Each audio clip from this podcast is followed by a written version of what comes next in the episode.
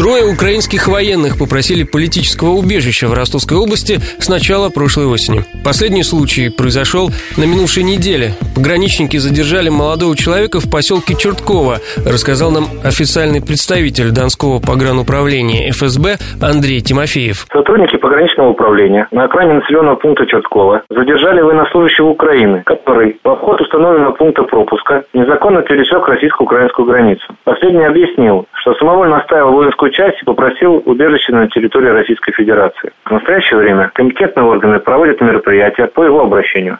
Задержанный контрактник из Харьковской области Евгений Сергиенко. Портал один эр эн дэ выложил интервью с ним. Украинец объяснил, почему решил дезертировать. Я знал, что я буду искать пути, как сбежать оттуда. Я не хотел, не хотел воевать вообще просто. В свой народ я не хочу стрелять, во-первых. И я этому пока и не готов вообще, чтобы войти в военные какие-то действия. И тем более я знаю, что там одно сплошное вранье на Украине. Я все понимаю это. Людей обманывают за деньги, заставляют своих же убивать.